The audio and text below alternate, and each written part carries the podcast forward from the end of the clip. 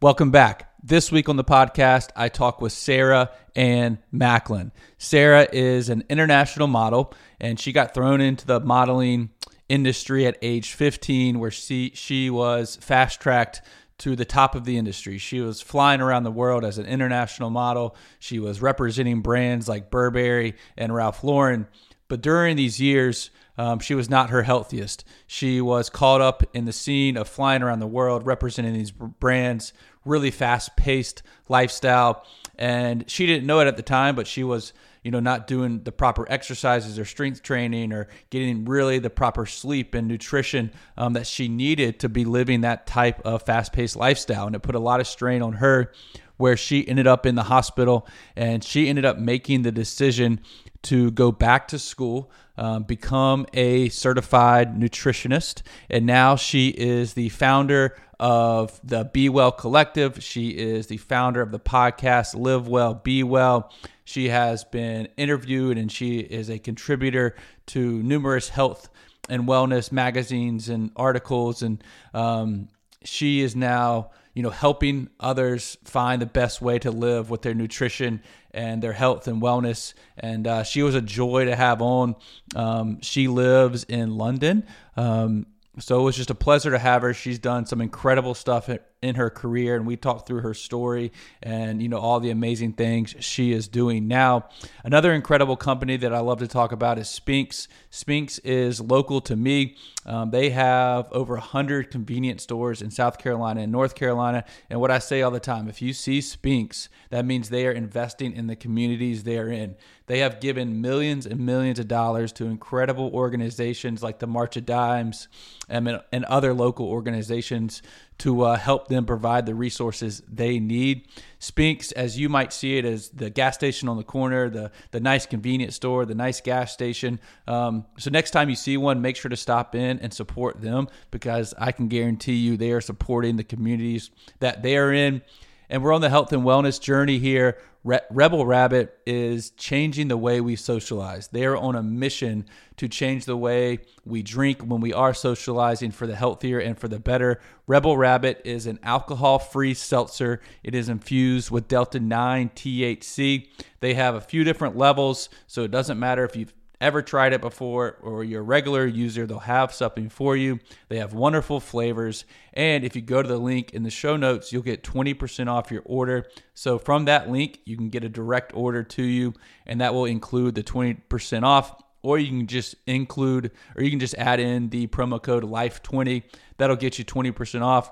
They're also racking up the retailers all over the country now.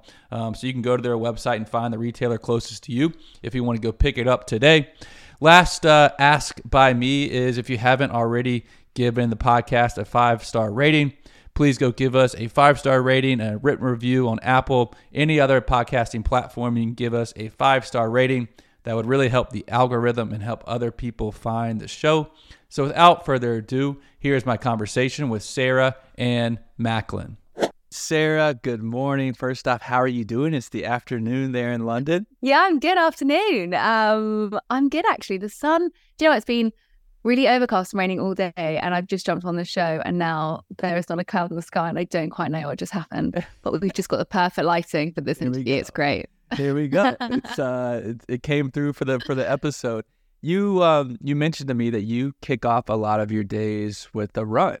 Is that mm-hmm. something you've been doing for a long time? And how was your run this morning?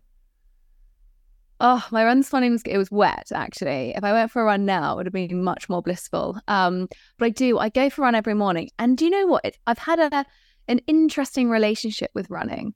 I started running for my county when I was seven, and I was that kind of long, tall, gangly child um, that had more limbs than anything else.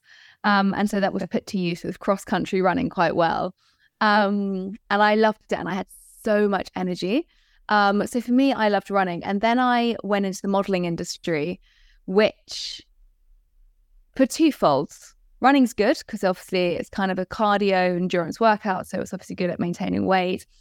But two, it's bad because I was trained to kind of run on my toes, which gave me quite large muscly calves, which which now I love, and I'm I've got really good defined calves. But the modeling industry does not like defined calves, So I had so um sadly I really taper my running, which I really actually found affected my kind of mental health. I didn't realize actually until that point. I mean, we're going back over 20 years ago. Like mental health wasn't spoken about in England anyway. I know we're, we're way more advanced in America than we are. Um, but it just wasn't spoken about. And there was never that kind of interlink between mood and mental health and running. And it's when I started realizing actually, I don't run for aesthetic reasons. I actually run for my mind and, and enjoyment, which is such a big thing. And then obviously, kind of coming out of the modeling world dramatically um, and kind of going more into the well-being world, I started to find my love for running again. Mm-hmm. Um, and so, yeah, for the last kind of 10 years, I, I run every day, um, but I do stretch because I've had two very bad kind of muscle related injuries injuries from overrunning. But I even did a podcast last week with this incredible expert. You should get him on, Dr. Brendan Stubbs, um, who looks at the interlink between exercise and running. Um, and he looks at a lot of kind of treatment programs in mental health. Um, you know, and he is one of the most respected researchers. I think he's done over 700 papers he's cited on this. Um, and it's so strong to mm. show the kind of interlink between mental health. And it's even just seven minutes of running a day can show and, and help in treatment towards depression. So there's like real scientific, robust evidence here that actually running is so important for our, for our mood and mental well-being. So, so yeah, so I, I do, I do it every day, and uh, and it makes me very happy. I um I have a similar relationship with why I think I work out and I you know work out hard and I love to sweat is because people ask me like oh, you work out all the time, like, you know, you make sure it's in your daily routine. And I tell them like a byproduct is like if you're like, you know, maintain a healthy weight or like maybe you have whatever you're looking at, bigger biceps, whatever. I'm like, for me, I do it for my mind because yeah, like the byproduct is, yeah, like the health benefits. But for me, my mind is more clear. I'm able to be more productive. I'm happier. I'm easier to get along with. All those things that go along with working out hard for me is the reason I do it. And then everything else mm-hmm. is a byproduct. And I feel like people that maybe don't work out don't see it that way. They're like, oh, I can't work out. I can't run that long. I can't lift that much weight or whatever. And if I just would tell them, like, it just helps your mind, you know, it helps you yeah. clear. It helps you in every aspect of your life. So, um, and that's interesting that you said it kind of tapered off when you got into modeling. And that's kind of how I want to start off is you got thrown into modeling, modeling very young. Can you talk me mm. through? Mm. I think you were 16 or 17 years old. You're flying to New York. Like, what is your mindset at that time? You know, what do you think you're going into? And really, how'd you get thrown into it? Yeah. Oh my gosh. So my first ever time I was spotted as a model before um, I knew about it, I was 13. So thank gosh they didn't come up to me at 13. I mean, I was so young. My cousin lived in London. So I didn't grow up in London. I grew up in the countryside, kind of an hour and a half outside, like near the coast. And I used to come up and stay with my cousin, who was a lot older than me in London. And a scout pulled her aside and said, Oh, I think that your cousin um, should be a model. And that was um, Models One, who I'm actually still still with now. I changed later on, but I was with Models One, who's like one of the biggest um, European modeling agencies. And I was so, so young my parents didn't tell me. And then when I was 15, I went to a big concert, my kind of first outing on my own with my friends. And I walked in and the scouts, they, they're called like model scouts. They all kind of came down from London and there was tons of them.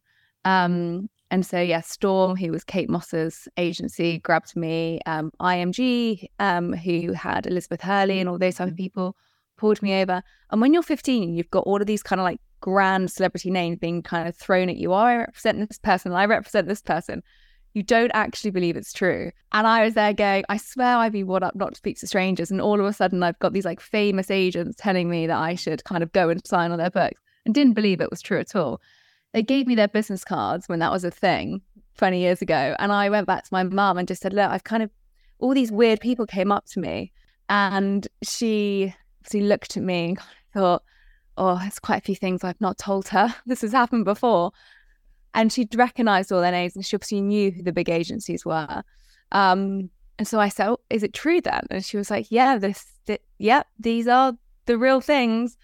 And, uh, and obviously kind of a 15 year old kid who had never thought about this, who's not from that type of world. was obviously, I was obviously ecstatic. Um, but she was way more hesitant. So she took me up. I saw the agencies. I signed at 15. I was really young, signed to an agency called Select Model Management in London. Um, again, one of the leading global agencies, and um, started to do shoots from 15. So I was really, really young. And then when I was 15, are you doing like, oh my gosh, I did, I think now it's illegal. so I think now it's actually illegal to shoot, but we're going back I mean, so much has happened in 20 years, and you kind of think of all the movements that's happened, not even in just the fashion industry, but the arts and film. So much has changed. But back then, it was such a different industry. Um, and I was doing, I mean, I was, I was just shooting some some of the biggest photographers at 15, like some of the biggest stylists. My first job was with Henry Holland, who I don't know if he was big in um, the States, but he was huge in um, in Europe and in London, very, very big British designer. Um, you know, and I was shooting all the magazines at that age. So I was like, you know, a baby. And then at, at 16, which is in England when you kind of finish your kind of main school when you go to something called college for two years, mm-hmm. I was so determined to want to go and do this full time. But my mum was like, you've got to do your studies. But what I didn't realize is I was an undiagnosed dyslexic during this point. So I just didn't like school. I loved the social aspect of school, but I hated everything else. Sure. Um, and so I'd go and see my friends, but I'd hate my lessons. And all of a sudden, I was kind of put into this world where I was like, I'm actually quite good at this. So all of a sudden, people were picking me. I seem to be shooting for some of the biggest brands in the world, like Burberry. And people seem to be responding to me. And it was my first time when I was actually told I was good at something, which is mad. Um, and so I think that's why I lo- really had this urge to go and do it. Um, although there's these kind of negative concepts that are all related to that industry, which are true in so many ways, it was the first time that I was kind of accepted for, you know, some gifts that they thought that I had. Sure. And then within like two years, I was living in Paris, living in New York, flying all over the world. Um, and the intensity really ramped up. Um, and and then it basically became my full time gig for many years. I lived in, in New York for five years. Um, and you know, at this point, I'd bought a house in London. You know, I was doing very well. I was shooting for people like Ralph Lauren. I was had done covers of Vogue. I'd done like a lot of different things and kind of got to a very kind of high success rate in that industry. But obviously, with any kind of high flying, high performance industry, it does take its toll when you don't kind of look after yourself. And when you're so young, and you'll see this with any like elite athlete that's signed really young or anyone who's got a very high performing job where their body is a really important asset, unless they're told how to look after themselves, unless they're kind of taken through those steps, most people end up burning out or just kind of have a, a bodily breakdown because the stress and the pressure at that young age is so much to go through. So although there was lots of parts where I was getting, you know, incredible recognition, half of it I was just, you know, not aware of what I was putting my body and my mind through. Mm-hmm. And so, you know, I had to complete you hear burnout a lot, but I basically was in hospital for three months. My kidney stopped. Um, I had sepsis, septicemia, E. coli, um, you know, five burst cysts. Um, I mean, I was in a really, really bad way. I was in an ICU for a very, very long what time. Um, this was when I was about 23. Um, and I, I think it was the intensity of the pressure in that job. I mean, there was days where I would be flying five times a week and I wouldn't be sleeping in a bed. Like my, my bed was was the plane. Yeah. And you're just going to the next job, the next job, the next job with the next crew. Um, and you are this asset, you know, you don't kind of form these important relationships, these bonds. Um, you're just in a very high flying industry. Um, and that weirdly wasn't my wake up call. My wake up call came later when I, you know, at this point I was about five and a half stone, which I'm trying to figure out what that is in in pounds or kilograms. Um, it was, it's very, very, very light. Five and a half stones. That was my weight. So that's kind of what the weight I was, just from the pressure mm-hmm. of burnout that I got to. Um, and then I went back to New York and was shooting for a huge brand. And then my dad had a brain hemorrhage. So at that point, I realized that, you know, I wasn't really around for those kind of five to 10 years very much. I was traveling all over the world. Um, and you don't really think of your family as much when you're that young. Now I think about them all the time, and probably because I've gone to the point of nearly losing them. Um, but I realized in that moment that like I hadn't spent any time with my parents, hadn't been connected to my family. I'd kind of hadn't even put myself first. It was all about like money, fame, success, status. That was kind of what I was driving at. Yeah. And knowing in that moment that I might lose my dad when I was in New York, I mean, I just jumped on the next plane home, and that led to a whole host of problems with my agency in New York, and you know, jobs that I had signed, and I got dropped because I wouldn't come back um, because I needed to be with my father.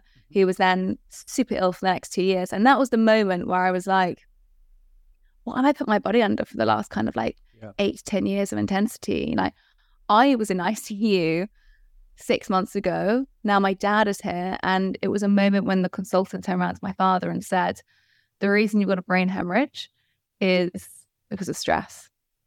And you're so stressed that your body stops. And my father and I are so similar. And he just looked at me and he was like, You'll be here again in six months if you don't sort don't you don't kind of take a look at yourself. So he recognized And I was kind of saying he recognized it. And it was that moment where I was kind of looking at him going, How can you be saying this to me? You're also in ICU. But it was just like really like a weird mirroring image of each other. Um, and that was kind of the change and the pivot of kind of my career and the last 10 years of my life, really, and everything that I've now gone on to do. Um, but I think it's very unusual to have somebody at 23 years of age to have had that success in an industry yep. and kind of gone through that those intensity of years at such a young age. Mm-hmm. Um, you kind of end up going through that, I think, a lot later on. Then you start making changes to your life and having these realizations. But you know, I kind of had this really intense eight years of my life mm-hmm. at such a young age when your brain is not fully developed, when you're not kind of like told all these like life experiences. Um, so I grew up very quickly, but it hit me very quickly. So um, you know, I think from the outside, people see models or they see famous people or they see people on covers of magazines as this like glamorous, like, you know, lavish lifestyle and a lot of times it's so much different behind the scenes with the um the relationship of food and even exercise in the modeling industry or in those years. You know what was like what did you do? Did you work out? You know did you look after your nutrition? Like was any education around that or? Do you know what? It was uh, two very different stories at different parts. So when i started like no not at all um, you're just kind of thrown in. And when you're spotted, you're kind of spotted as, as how you are. So when you're like a 15 year old kid with no hips or nothing, um, you know, you're not developed. So it, you're not going to ever maintain that shape and that mm-hmm. stature because you go through puberty and you become a woman. Um, yet through none of that journey are you told like how to exercise or how to eat well. Um, or you're told from somebody who maybe is in the NHS, which as much as they are incredible, they are not, they're more suited towards treatment as opposed to prevention, especially with not kind of high flying individuals. So yeah, we didn't have any kind of help help in recommendation of that at all. And then I went to New York, and that was a whole eye opener. I went there when I was 19 and kind of never came home. Um, I remember landing in JFK and being like, I love New York and the intensity. And when you're there and you're like, I am all in. Yeah. And you know, and I just I didn't come home and I didn't come home for five years. And, you know, that was where you kind of you make or break your career. And it was that moment where I always say America is five years ahead of the UK. And, you know, I remember going to Whole Foods. I remember Soul Cycle would open. There was like Barry's Boot Camp. I mean, none of this was in England, you know? And I remember seeing like green juices and I was like, why, why would you drink that? What, what, what is going to make someone want to have a, that's disgusting. And I just remember kind of being like, kale chips? Who isn't kale like a porpoise food? And just being like, why are they so expensive? And I couldn't get my head around this. And everyone was kind of having this like really intense routine of their lifestyle. And so obviously I just morphed into this, just like a sheep following everyone else, thinking, oh, this is obviously what healthy means. You know, I'm a 19 year old kid. I've got no idea what I'm doing. And so I go fully on in. And I'm definitely someone who's got this kind of like, I'm all in or all out personality. And so, you know, I was doing everything. I was drinking my coffee black. I was then having a green juice at 11. I was smashing Soul Cycle in the morning. And I had no idea how to look after myself, but this is like kind of what I saw in the wellness culture. Mm-hmm. Um, I remember speaking to people back in England, they were like, that sounds so sickening and sad. And I was like, I was like, no, everyone does it. It's the key to health, honestly and uh, and that's what got me really really sick. And so i basically tried to understand my own kind of ritual in exercise and diet and nutrition without any guidance. It was all full of fads and instagram had launched and everyone was telling speaking about kale and i don't know the exercise classes. And i just got into that kind of faddy system. And I honestly believe that that was like a real pivotal point of me getting re- very, very sick. And now that's why I'm so passionate about, you know, that's why I went off and educated myself and set up my organization and set up the podcast and all of these things because actually there's so much misinformation out there that we can get completely lost. And that's what I did. Um, and so, kind of an amalgamation of undernourishment, even though you kind of think you're nourishing yourself correctly, um, you know, having your body to be a performance machine and not kind of looking after that. Um, and then the mental health kind of effects that come alongside all of that, like over exercising and not refueling properly, is kind of actually really, really detrimental. Mm-hmm. And I don't think people realize kind of actually how detrimental they can be. Um, and so for me, that was kind of how I educated myself in in that in that culture, um, which is now why I'm so so so so um, what's the word that I'm looking for? Like I'm so passionate passionate about basically making sure that like non fatty information is shown. Like it's all about kind of myth busting and, and guiding people to the correct sources, which is which is vital. Yeah, and you're right. I mean, there's so many fads and misinformation. It's hard for people to kind of filter through all that and like figure mm. out really what they should be doing for themselves. And we're all different. And I think, you know, we all operate differently. We're all unique in our own ways. And, you know, we all need to find what works for us. Rebel Rabbit is on a mission to provide a healthier and smarter way to socialize and drink. Their alcohol free, cannabis infused seltzers are perfect for anybody just trying to kick back and relax after a hard day at work or on the golf course with your friends or hanging out at a party and you want to wake up and feel better the next day. Their seltzers are perfect for you. They are a great alternative to alcohol as well. Their website is drinkrebelrabbit.com. Use promo code LIFE20. You'll get 20% off your order. That link is in the show notes. But join the mission and start drinking and socializing smarter with Rebel Rabbit seltzers. And you, um, but you did go get formal education pretty shortly after. I think your talk with your dad, or around those years, you make that decision to yeah. pivot and become a nutritionist. And um, talk me through that. And and was that scary for you to kind of leave your career that you had built behind? Oh my God, it was terrifying. I don't know if anyone listening to this show or if you yourself have ever kind of had to have a dramatic career change.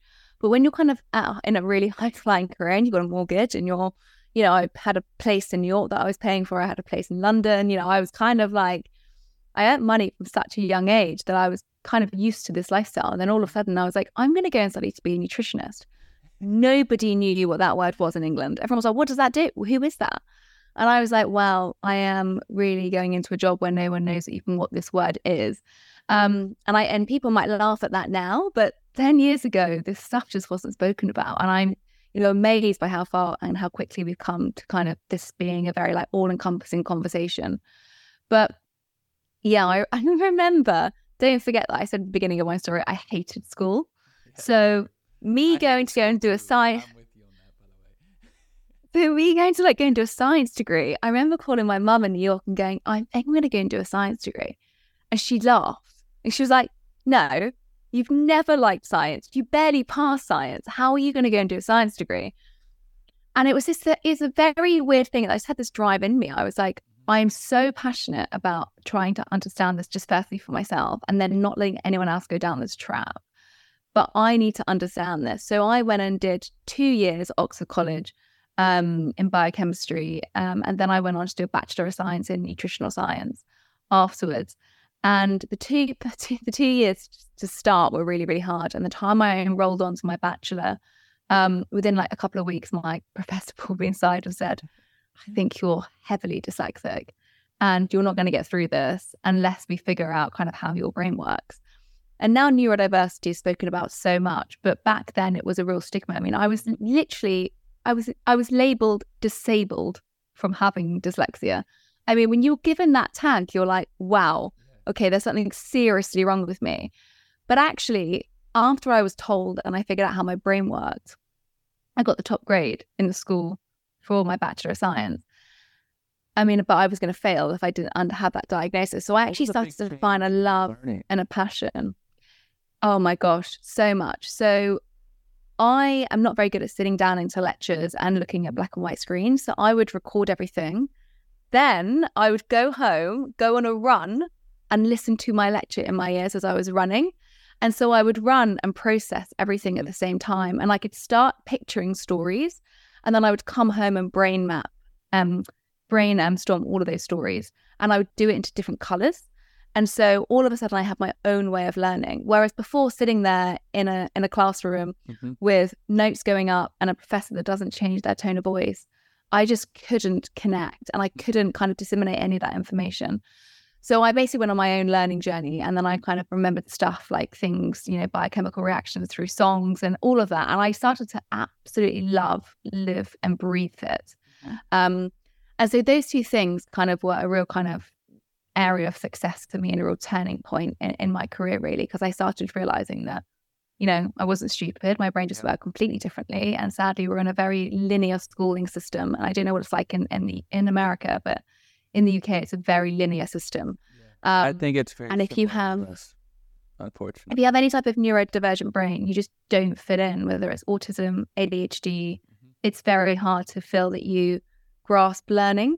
Yep. Um, so yeah, so that was kind of a big that was a big turning point, and that was um, literally about six months after kind of all that happened in um, in New York. So I very quickly went into into that straight after. With um with your education, and now you're become a nutritionist, and um, I mean you've now created like a bunch of different companies and nonprofits and podcasts and you've you know now instead of being published as a model you're published as a writer and you know, expert in your field. When um when did you start Live Well Be Well? So I started Live Well Be Well. So I've got the Be Well Collective, which is our mental health organization. I started that five years ago, but I, I founded it um, on Companies House five years ago, kind of like made it into a proper organization. But I started Be Well even when I was in university. I mean, I was literally mastering everything back then. I would literally be in my lectures and then I'd be writing for publications and then I'd be doing seminars and workshops um, within the industry and kind of without with outside the industry to really start engaging people in this conversation. And then about five years ago, I made it into a fully fledged organization. Um, and then through that, the podcast grew, which is a, a kind of a the next step of Be a kind of different entity. Um, and that started in COVID. Um, I was having a lot of people kind of connect me in COVID. Um, and we did a lot of things via Be Well, which was filming experts, but also filming storytellers and inspirational people um, coming onto the show and, and speaking um, in a studio. And then that would be linked to an expert on their personal experience. And obviously, all the studios shut down in COVID, like we couldn't get access to anything. So I just thought, I'm going to make a podcast. I can do that in my own home. Um, That's kind of what did I know? Yeah, three years later, I was like, this is now fully fledged company and now lots of people kind of working on it and this is just not what I expected. Um, so it kind of, I mean, follow your passion and what you like and somehow you can make it into a living. Um, but yeah, so that's kind of how that started. Um, and it's definitely been one of my favorite, With, favorite um, passions. Uh, you speak a lot about your seven pillars of health. And, mm-hmm. you know, I think people can have their seven pillars, right? And I think they all can kind of be where they fall for themselves. But I love what you say about your number one, and it's nutrition. And it's because sometimes I've been like, oh, maybe exercise is my number one pillar or something like that. But you speak about nutrition because you can make that change so quickly. And mm-hmm. it says like you can change the way you eat, and within 24 hours, you're feeling better, you're sleeping better, mm-hmm. you're more focused. And and um, for you, when you're talking with clients or somebody, you know, a friend calls you or a relative and they ask you, you know, how do I get my nutrition in track? Like, what do I need to do? Like, what am I doing wrong? You know, is there what type of advice do you give them, or like what type of direction is is needed for them to kind of figure it out? Yeah, it's um, and I think nutrition is my my my kind of first step in my pillars because it was one of my first steps that I did into my own journey. Um, and it's one thing that you can change. And as you said, within 24 hours, you can literally start changing your gut microbiome um, you'll start sleeping better. You'll start seeing the difference in how you feel, maybe your energy. Mm-hmm. Um, you know, it's a really hard question to answer because something that I've always stood by, and this is kind of the reason why I got trapped into this wellness, into the wellness world, is that everyone is so individual. And mm-hmm. um, people sit sit here who are experts at the same time, not just people that aren't experts, who are experts, advocate such strong rules And actually, that doesn't work for everyone. And I'm all around kind of like speaking about this and starting the conversation and trying to get people more kind of engaged in nutrition. But sometimes it can feel very elitist. So people can't even get on the ladder because some people are speaking to such extreme ends of health. Mm-hmm. Um, so basically, it kind of oscillates a lot of people to not even start that journey. Um, you know, and health can be as complicated as you make it, but it can be really simple. And that's how I look at nutrition.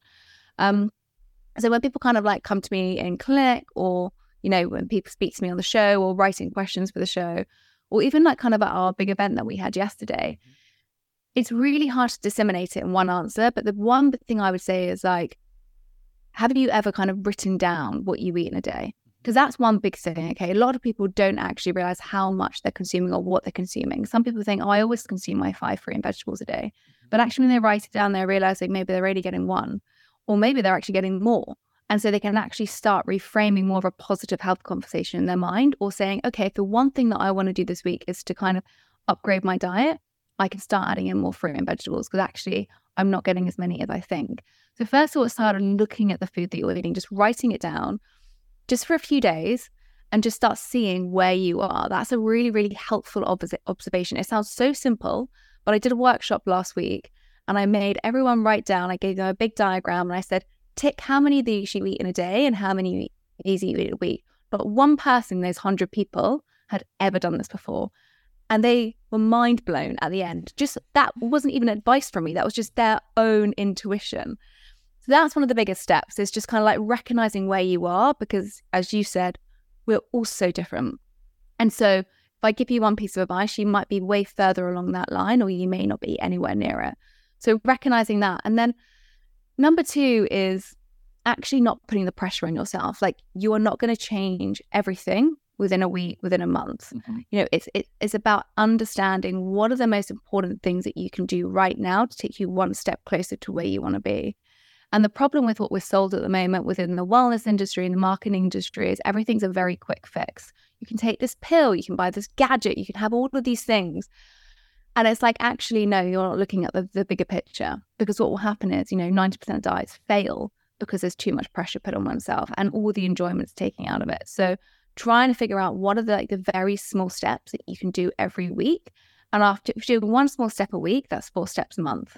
That's a lot over a year and that's a lot over three years. And you're mm. way more likely to maintain it than actually do it really intensely for three months and then forget all about it and actually your health declines even further. Mm-hmm. So that's really, really important. And I always say the third thing is like whatever you go to embark on, whether it's nutrition, whether it's movement, but whatever it is, whatever health indicator you're trying to upgrade or optimize or improve, um, make sure there's enjoyment in it. Like there is no point in doing anything that you hate.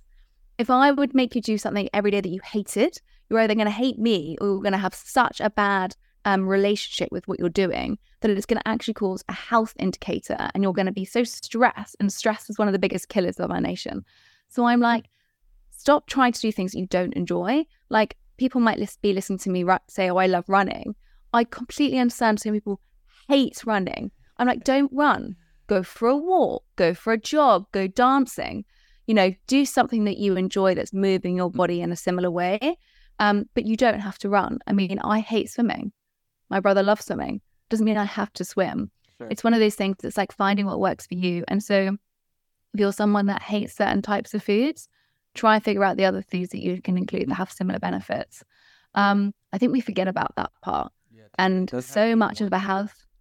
It doesn't have to be one thing, but so much about like health is enjoyment, right? So laughter, laughter is an amazing antidote yeah. for health yet we put so much pressure on like perfection and having to like strive and what we end up doing is putting ourselves into such a stressed bodily state that actually throws all of the health indicators out the window. So i always say like whatever you're doing just make sure there's an enjoyment part in it because that is critical. There is a um sometimes like if i'm like overstressed or just like in a you know just have, have a lot going on and i just like don't feel like great in that moment I'll like be like, I wish I could just really laugh right now and like have like a belly fit right? laugh and just like let it all out. And then I like put on a good song or like find a YouTube video that I like and like I know it like makes me laugh or makes me sing and feel good. And then my my total mood is like changed for the rest of the day. And you said a few things there about nutrition that, you know, resonates with me a lot, but I also don't think too many people like consider it as like you don't have to make some huge change. Um, for Yeah. for example, me and my wife just got back from vacation and we indulged and we ate treats and snacks and and all that sort of stuff. And of course, when we got back, we were like, "Dang, we don't feel as good." You know, like what can we do? And we kind of put together a little plan. Like we can just if we just make almost like one percent better every day. Like just you know, instead of having this treat, we're not gonna have that treat today. Like instead of we're gonna like mark off each day we don't do it, and then over time, you know, we won't want it as much anymore. And then you know, in three months from now, you know, we'll be feeling good, and hopefully it doesn't take three months. But with um with yourself, and you know, I do think it's very unique because we're everything um, we do. We're you know what works for you might not work for the next person. Do you have things that you do on a daily basis for whether it be you consume a certain amount of protein or a certain amount of carbs or fats, you know, do you track that sort of stuff in your daily diet? Know? I don't. I don't track anything like that. I mean, I always make sure that I have an adequate amount of protein within my diet. But I've I'm I'm super visual, and I've realized from seeing patients for the last ten years, and I mean from different ends of the spectrum, some of the highest performers, highest actors, musicians, to you know everyday people that just want to improve their health. Mhm. Actually, when you work on specifics, and I mean a lot of high performers are like, give me the specifics.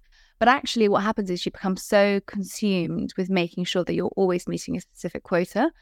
So much around it is visual. And I think that's a really important thing. If you visually can start mapping your food, that is such a good way to go forward. But I think you're also going to flux day in, day out. And so you don't need to be having the same rigid routine. You might be having a, a lot more energy expenditure because you're exercising more, maybe you're training, maybe you're just actually enjoying a part of your month where you're I actually really want to like ramp this up. And then you've got other parts of your month where you want to start tailoring it back. The big part about like how I look at food personally is I spent years scrutinizing my food and I also spent years trying to be a perfectionist around it. Um, even when I was studying it, you know, to the micrograms of like understanding everything on how it should be shown on a plate or how we should be looking at it on our energy expenditure, on our protein requirements, and all of those things. And actually, what I've realized is that like we go through these metrics, but we're so disassociated from ourselves and our body that we're so fixated on numbers that we do not actually really know what we need. We don't listen to our bodies. And so a lot of the work that I do with my my clients is actually trying to associate them back into our bodies because 90% of people that walk through my door are completely dissociated with themselves. And I think we've become so fixated on numbers, we become so fixated on a word calorie that I really, really, really, really dislike. I hate it now that it's a legal requirement to have calories on menus. Even the other day, I, I went to a, really nice restaurant and it just put me off. And I don't go by calories. You know, I really believe that actually there's so much more to look at food. Hmm. You know, a calorie in a broccoli can be the same calories in a Mars bar, Sure. but they're totally different. And so it's about understanding, you know, are you getting enough plant based food in your diet? That's how I look at my day. How many plants am I eating in my day? Like herbs, nuts, you know, vegetables, fruits, all of those things that are goodness. Um, how much water am I drinking? That's the other one of the main common denominators that no one speaks about because it's boring, but it's the biggest part of our health. What's the Um, rule of thumb around? And actually, so the rule of thumb around water is starting my day with a massive glass of water. That's the first thing. I mean, we're dehydrated. Most of us might be sleeping between six to seven hours to eight hours a night, and we're, we've not had any water during that time. So the biggest thing is like refueling your system in the morning with a big glass of water. That's my number one thing. And then I always have a bottle of water in my eyesight because you might think, if you're listening to this, I drink a ton of water, but you don't. Is you need a cue. And if you see someone drinking it, you'll normally realize that you're thirsty. But when you're 2% dehydrated, your thirst mechanisms already switch on, which shows that you're already dehydrated. So you should never, ever, ever feel thirsty. And the biggest thing that I see with a lot of people that come through my door um, is that people really confuse their hunger signals because we're not, never actually taught about our hunger signals. So people confuse hunger signals with thirst signals. And most of the time, we're actually thirsty, we're not hungry. So what I always try to do is 30 minutes before any meal is have a really big glass of water the time when I sit down to my dinner or my lunch, my breakfast, whatever I'm having, I can actually then figure out how hungry am I? Am I or am I just really, really, really thirsty? Mhm. And so, you know, water plays such a big part. So much of our body is made up of water. Um, if you're tired, if you're fatigued, all of these things and all be an interlink into that you're actually dehydrated. Um, and especially if you're exercising, you're losing a lot more bodily fluids than you normally would. So I've always got an iodine cue of water, but it's really important. I say before every meal, drink a glass of water. And that can be like one of your main health behaviors that you change. And that doesn't feel that stressful, right? Just go and buy a really nice water bottle and keep it in your eye line and just try to remember to be drinking more water. That mm-hmm. doesn't feel like a really stressful way to go. And if you don't like water, chuck in lemon, cucumber, anything that you like, mint, just to make it a little bit more desirable. Yeah, drink um, flavored water all the time. That's the thing, right? So you can like you can really like change it up. It's not gonna be like boring tap water. You can chuck it things that you like in there. Um, blueberries I put in because I love them in, in the water. But um, yeah, they're the kind of health indicators. But I definitely don't go off kind of macros or I don't go off calories or anything like that. I but I feel that you know I've kind of studied this field for so long. I've become very like intuitive with mm-hmm. what I feel like my body needs on a day to day basis. But the predominance is: Am I having enough plants in my diet? Am Am I having enough protein? And as long as I'm having a palm full of protein a day, um, every meal, that's what my body that's what my body needs. I don't need to be making sure I'm being super specific on the grams.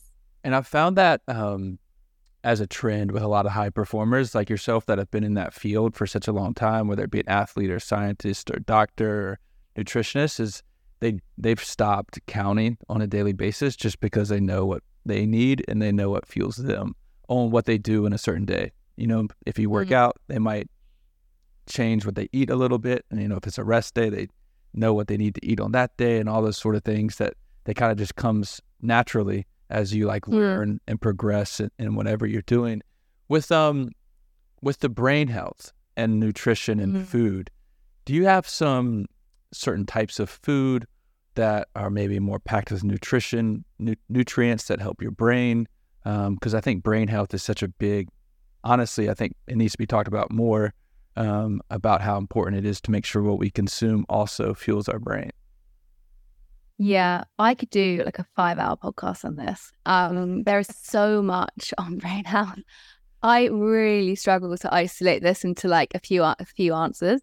Um, you know, we know that you know we spoke in the beginning of this episode about exercise and running and how that makes us feel better. But food is one of the biggest kind of key determinants of of our brain health, and we now know from so many studies that you can actually use food as a treatment program for depression. And so knowing that actually food can actually use be used as a treatment alongside whether it's SSRIs or even like separately on its own is so pioneering in the last 10 years. So actually if we even think about treatment, if we actually think about prevention, like what can we be doing to actually like support our brain health with the food? So there's kind of two ways I'd look at this. So we know a lot about like the gut brain axes, and we know that our gut's our second brain. But 10% of our signals go to our gut, which is why it can cause a lot of problems like IBS and IBD, because when we're stressed, it can cause a lot of like um, inflammation within our gut because we're we're highly we're sending a lot of signals down to our gut. Mm-hmm. But we also know that 90% of our signals go to our brain. So the number one place I always say is start within your gut for your brain health because 90% of those neuromodulators are going into your brain. So for so long we're looking at like, oh, what are just the nutrients that are going to support our brain directly? But they're all being fed via our gut. So it's really, really important to be looking at our gut health, which is why I'm so passionate about including plant based foods because fiber is one of the biggest things that we can do to help fuel our gut correctly. And basically, fiber is like a fertilizer. It helps feed all those gut microbes that we hear a lot about all the time.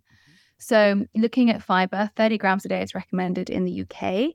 Um, I think it's around the same in the US actually. But sadly, only about 19% of the UK actually reach that. And I think it's actually worse in America on the stats than that. So trying to make sure that you're having enough plant based foods within your day. And I try to say that that's around like 30 to 40 different varieties of um, plant based foods a week. 30 to 40 plant based foods a week is really, really important. So, again, if we're not looking at grams and like quantities, trying to have 30 to 40 different varieties. So, it doesn't mean have 10 apples and 10 pieces of broccoli is going to make 20, that will make two. It's like the diversity is like the critical point for our gut health. Um, so looking at that is really, really critical. So if we can start helping um, support our gut microbiome, we'll really start helping support our brain health.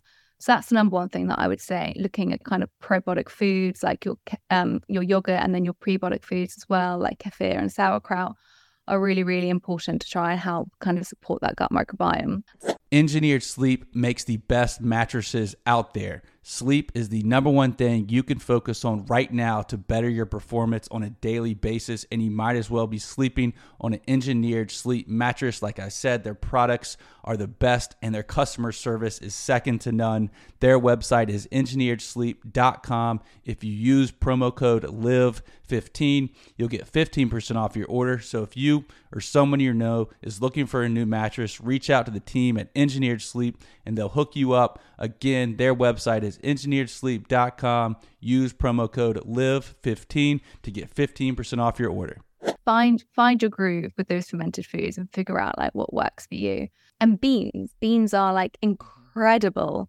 Um, and I spoke to Dan Buettner recently, who, if you've not watched it, the Netflix show Live to 100, where he looks at the blue zones and the centarians. You had It's him on. amazing. I need to look at him. We had him on. We got the we got the UK exclusive with Dan, and, and for me, like he's someone he's got nine kind of pillars of health. I've got my seven, and they're they're quite similar. Um, and you know, plant based foods was kind of one of his biggest things. And he said, Sarah, beans is the biggest thing with centarians. And you know, I really believe so much of it starts because it's because of the gut. You know, it really feeds. It's so high in fiber, and also it's, it's cheapest food you can buy. Mhm. Um, stock up on those like beans, and honestly, it's nutritious, but it's cheap. Um, and then secondly, like we were actually kind of looking at our, our brain. There's so many different things um, that we can be looking at. Like creatine's really being supported to support the brain. Choline's been really kind of that's an eggs has been really been shown to kind of support brain health. Magnesium is amazing to help support our brain, and actually because our food is so depleted Mhm. in the nutrients from the soil, that's the problem. The soil health is so bad. About 70% of the UK are actually depleted in magnesium. So that's quite a big thing. So we really need to be looking at our magnesium levels because that helps relax the brain and it works with the HPA axis, which is like the stress response. If you don't have enough magnesium in your diet, Mhm. it's really hard to regulate that stress response. So people will be having much more cortisol than they need. So looking at magnesium is really, really important, especially if you exercise. You're going to be 10 to 20, 10 to 20% more deficient in magnesium because you're depleting it a lot quicker, quicker. So magnesium. And then the other one that I talk about a lot and I'm very passionate about, and I kind of started my research in this sector when I figured out I was dyslexic, is um, omega 3. And it's the long chain fatty acids that we speak about, which is an oily fish, EPA and DHA. Um, I'll save you the very long translation of those, but that's kind of the shorthand form.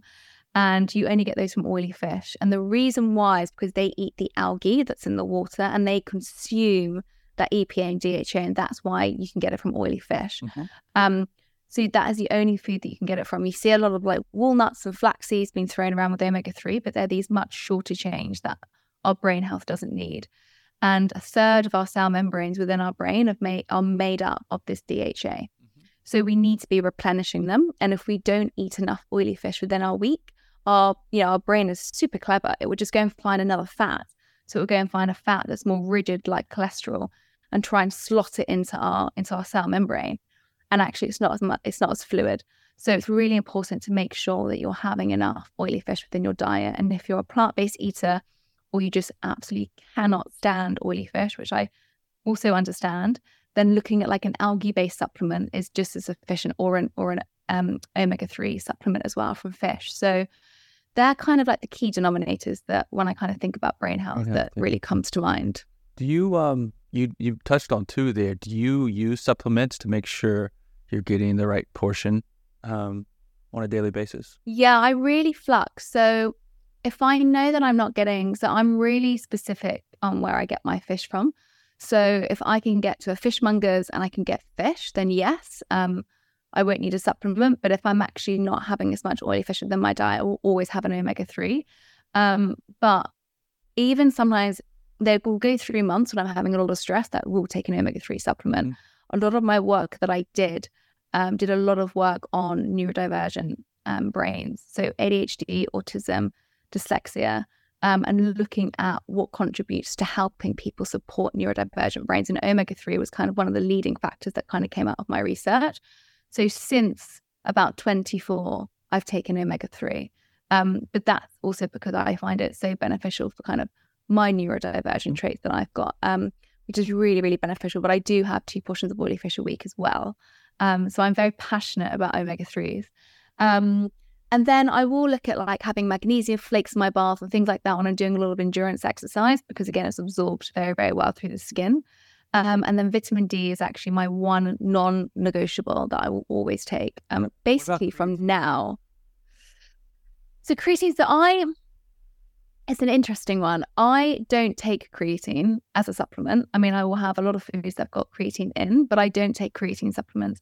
One, because I don't take any protein supplements because I think I actually have a lot of protein in my diet. Um, but then, you know, I speak to a lot of people that come onto the show who will be literally die by the sword by not letting go of their creatine supplement yeah. because they are so passionate about it. Um, I'm just, I feel very aware. I also kind of had all my kidney problems when I was 23. So not having to, like excessive amounts of protein for me is not a good thing mm-hmm. um, for my brain. Um, I wouldn't advise people against taking a creatine supplement, but I think it's so individual. Um, and I wouldn't say, you know, to get your maximum amount of brain efficiency, you should be taking creatine. Like, mm-hmm. I don't believe in that either. Um, so I'm not against it and I'm not massively for it, but I, I do think if you're not having a substantial amount of protein within your diet, then actually that would be very, very, very, beneficial. Um, but most of us are getting enough protein in our diet. Mm-hmm. Um, and you hear a lot of people talking about why we need to be focusing more on protein and, having protein shakes and all of these kind of things. And a lot of that is sold into the marketing of the wellness industry. Um, you know, lots of people aren't working out excessively that they need that extra dose of protein. Um, so yeah, that is a whole other show actually. I mean, I could talk again a lot about that in depth. So many of these, so many of these answers are so hard to answer in a line.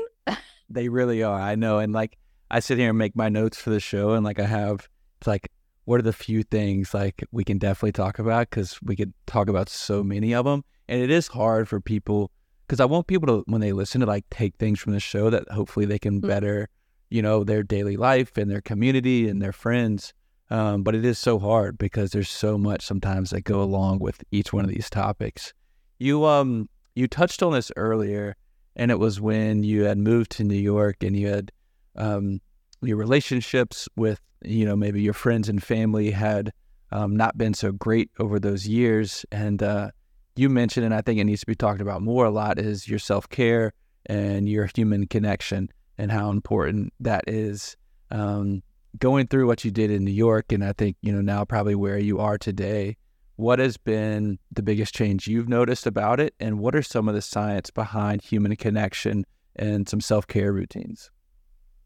Yeah, so there are two pillars. So self care and human connection are two of my seven pillars. And it's interesting because I don't know if you felt this, but I definitely felt this as a scientist. Talking about self care for so long was like, oh, that thing. You know, it was just kind of like chucked out as a like, oh, it's a spa day. And I would get so angry at this. And people would just start shutting off when they hear self care because they're just thinking, yeah, it's getting a massage or it's running a bath. And I'm like, oh man, no, it's really not. You know, self care is your self respect. Mm-hmm. And I kind of think like, you know, maybe to the listeners or, or to you, like how many times have you stopped today yourself and done something that's actually brought you joy, mm. that's actually made you smile, that's actually taken a moment for yourself?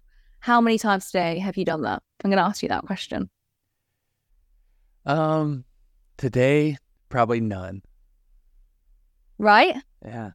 And like, it's those things you get to the end of your week and you're like, okay, my weekend is my time when I'm going to do this thing. And you're like, why are you waiting till Saturday to do something that is like a five minute thing for you that's going to bring you happiness? Yeah.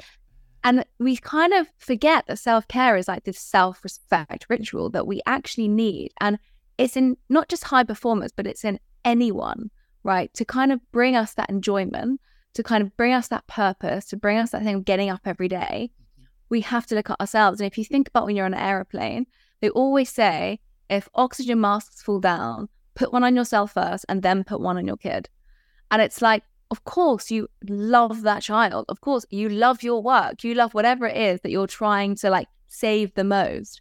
But you've got to start with yourself. Mm-hmm. And it's one of these things that is so overlooked. And it's either looked at like being lazy from doing these things, mm-hmm. or it's looking at like not being so determined to this one project that you're doing that you can take some time out and step away and recalibrate yourself before you go back into it. And so, whether it's like for your work, whether it's for your relationships, whether it's for just like your personal happiness, those moments of self care, which are like five minutes of steps a day, are so, so critical. And there's so much research behind it. I mean, the whole part of my burnout story, which, you know, is the extremity of what you go through at habitual burnout when you're at that really end stage when you're hospitalized. If I actually had more self care within my day, I would never have got there. And I still see people now saying, oh, you know, I'm going to wait till I have a holiday and then I'll relax, or I'll wait till I do this, or I'll wait till the weekend. And it's like, what are you waiting for? Like, you don't need to wait that long. Like, you're not, you, you actually need to be taking a beat now. And it should be something that's within our, our daily moments, really. Um, so that's what I talk about self care. And that is linked to stress, that's linked to sleep, that's linked to better relationships, that's linked to better performance, all of these things and it's actually just creating boundaries for yourself, which were never spoken about. We never taught how we create these boundaries, but they are critical to any type of thing that we want to optimize.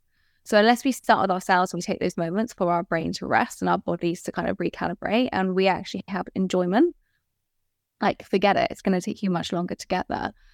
So that's one of the kind of biggest things. It can be so quick. It can be like making a quick. tea or just like turning off all your electronics and sitting outside or you know just like things people make it some huge thing when it doesn't have to be it can literally be like me finishing this now and i've got another um, interview in a minute and just going to make a tea putting on my favorite track for three minutes and like dancing to make myself a coffee and just feeling like. Some energy and some movement in my body and like something that's going to put a smile on my face mm-hmm. if i go through my day without any beat of that it's like I get to the end of the day and I'm like, oh my god, I'm exhausted and like, I can't even think straight. And I go into the next show and I'm like, what am I what am I talking about? Mm-hmm. It's one of those things that's so important, but we just never do. Um, you know, I have kind of a note in my day every day to call my dad, um, non-negotiable, and it's kind of my act, and I have to call my dad, and that's really really critical. And I have it as a note because I don't want to forget. But it's those type of things that are really important, and then that leads to the human connection side that I spoke about, which now is really interesting. In the last six months, I've heard so many people talk about human connection connected to longevity. I've had so many people talk about human connection in the relationship to health. And it's something that I made one of my seven pillars about 10 years ago on this. And I remember talking about human connection. People were just thinking I was complete crackers.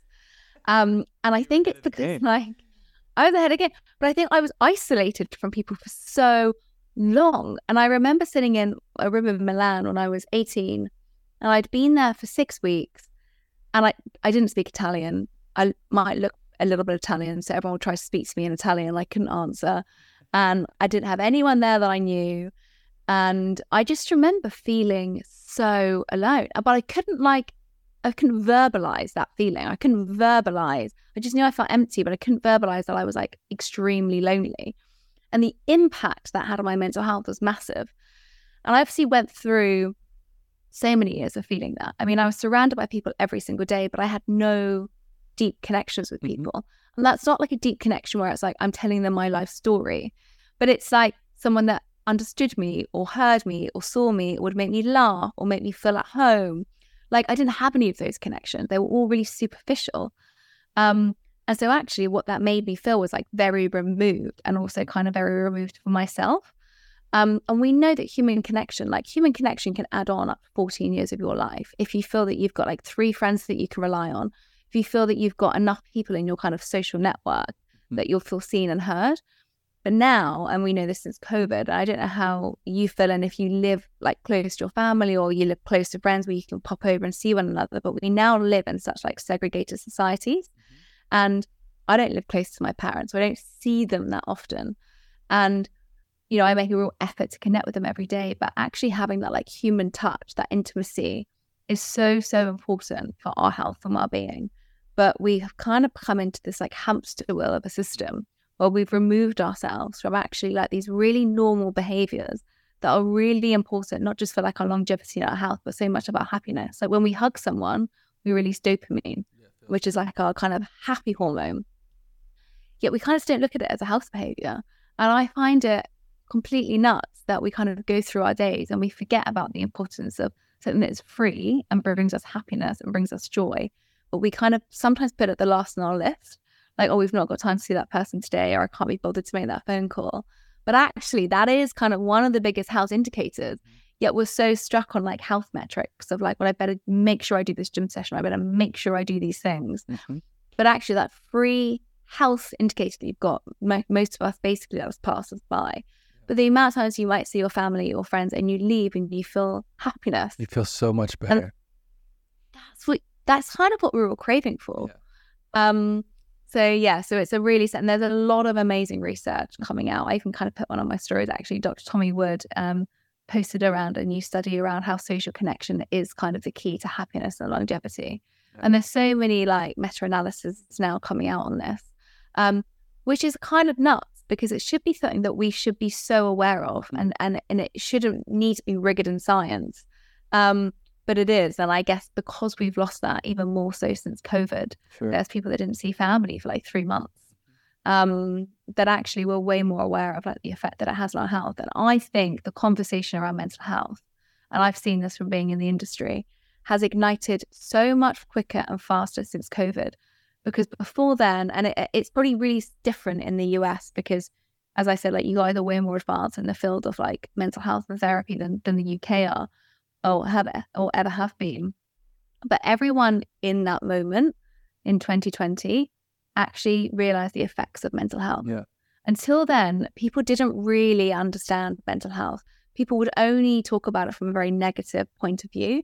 But when everyone became very isolated and everyone became very removed and lost their purpose of work, like going into work, going into the office, all of a sudden, everyone started to connect to mental health. Everyone was like, this feels weird. Something's going on. I don't feel great. Something's going on. And it's like we've lost all of these things that actually are so important for our brain. And as soon as they're taken away, you realize how much your brain is suffering. And so it's like those small moments of human connection, those small moments of having a purpose of getting up in your day are so key. Yeah. Um, and so it's something now I've seen is like kind of coming to the forefront more than more than ever before. Yeah. And I mean, it, to mention too, you, you mentioned on like it, you can expand your health span by 10, 15, 20 years. And, you know, if you are lonely and you are, and if you're lonely, you end up usually not eating as well, not exercising as much, and all that just leads to more dis- disease and, you know, um, health issues. With, uh, Mhm. we're finishing up here, and I have kind of a off topic question of what we've been talking about. You've been able to travel all over, and um, I don't know how much you love travel, but in your travels, you know, what is what's uh, one of your favorite places to go to? What where to go and to go and visit? Yeah, anywhere. Oh my gosh. Um, where would be my favorite place to visit? I would say I have traveled a lot, so I'm really trying to think about this. Um, I would say, well, as you know, I could give you a really like emotional, boring answer, and I can give you like a kind of a cool, different answer. One of them would definitely be traveling home is like one of my happiest places. It sounds so boring, but actually encompasses everything, and I just feel like this massive sense of of of kind of safety but calmness. And I mm. think when you travel a lot, you actually really, really, really need calmness, and I really crave that. So it's an hour and a half drive outside of London, but it's just being in the countryside. And there's something about the English countryside that is so soothing. And anyone listening to this in America, you definitely need to go and visit the English countryside at some point in your life because it's very, very calm. It's so green. I mean, everything to do with like relaxing your nervous system. The English countryside has that. Um, so that's kind of one of my favorite places to travel. Um, but I would say, kind of outside of that, I went to um, I went to Sardinia last year, which actually is one of the blue zones, one of the five blue zones of the Oh. Centurions, and um, I I I just completely fell in love with it. Yeah. And I've you know there was points in my life where I was traveling six days a week, so I've been to a lot of places, but Sardinia was this like very magical island, um, and I definitely recommend going there. The food is unbelievable. You can go high up into the mountains. You can go and see, you know, like villages that were made 4000 BC that they're still out there in the mountains. That could in a place called Tiscali. Um, you have to basically climb and hike on ropes to get there. But it's just like this amazing island, and then you go to the coast, and the sea is like this crystal clear water. It's super relaxed. Just make sure you go to the non-touristy areas. Um, but you really do feel that sense of community, and you feel it's as soon as you get there, you feel very, very calm. Um, and I think I spent the majority of time either kind of hiking, which is one of my favorite things to do, or in crystal crystal clear waters, um, in crystal clear waters. So the food was just delicious. Yeah, it was amazing. And they're doing something Um, right because they're part of the blues. They're all living to 100. Yeah. Exactly. They're centenarians. So yeah, uh, uh, it's a long way for you guys to travel, but you should you should go there. we love places like that. Um, we're going over to Italy next year, and we just got back from Portugal. But we love to travel, so um, trying to always continue the list of, of places to go. As we wrap up here, um, I want to thank you so much for coming on. What's uh, one thing you usually tell people, like if they're looking to get on the right track in the health and nutrition and exercise? Is there a, you know, a thirty second thing you tell them, or something you tell them that you can get get going on? Oh, the one thing I would tell them, I think I'd say don't put too much pressure on yourself. Mm-hmm. What's going to do this? What's going to bring enjoyment from this for you? And ask yourself why. And that kind of determines your next step. So you kind of always kind of actually try and navigate it to a very simple answer. But the why is such a big thing. Why? Why are you doing this? Like, what is it? Why? And that will really actually like predetermine the rest of your the rest of your movements after that um, no one really asks themselves why. So I'd say that's kind of the biggest question you can do. Well, Sarah, I'll have all of your links and everything in the show notes for everybody to see and find you. Um, thank you so much, and thank you so much for what you're doing and the education you're bringing. Um, I know it's really important, and as you've said in the TED Talk, you know, you're not don't want to be just a model; you want to be a role model. And uh, I think you've really started to now be a role model for young people and kids and people everywhere. Thank you so much. That means so much. Thank you so much for having me. It was such a nice conversation. Thank you for listening. Give our partners some love by visiting their links in the show notes. Spinx convenience stores, you can find the location nearest you. Rebel Rabbit Seltzers, they're on a mission to socialize healthier and smarter, so join the mission. And Engineered Sleep, making the best mattresses in the game. You might as well be sleeping on an engineered sleep mattress. For me, if you could give our show a five star rating on your listening platform, that'd be greatly appreciated. And thank you so much for listening.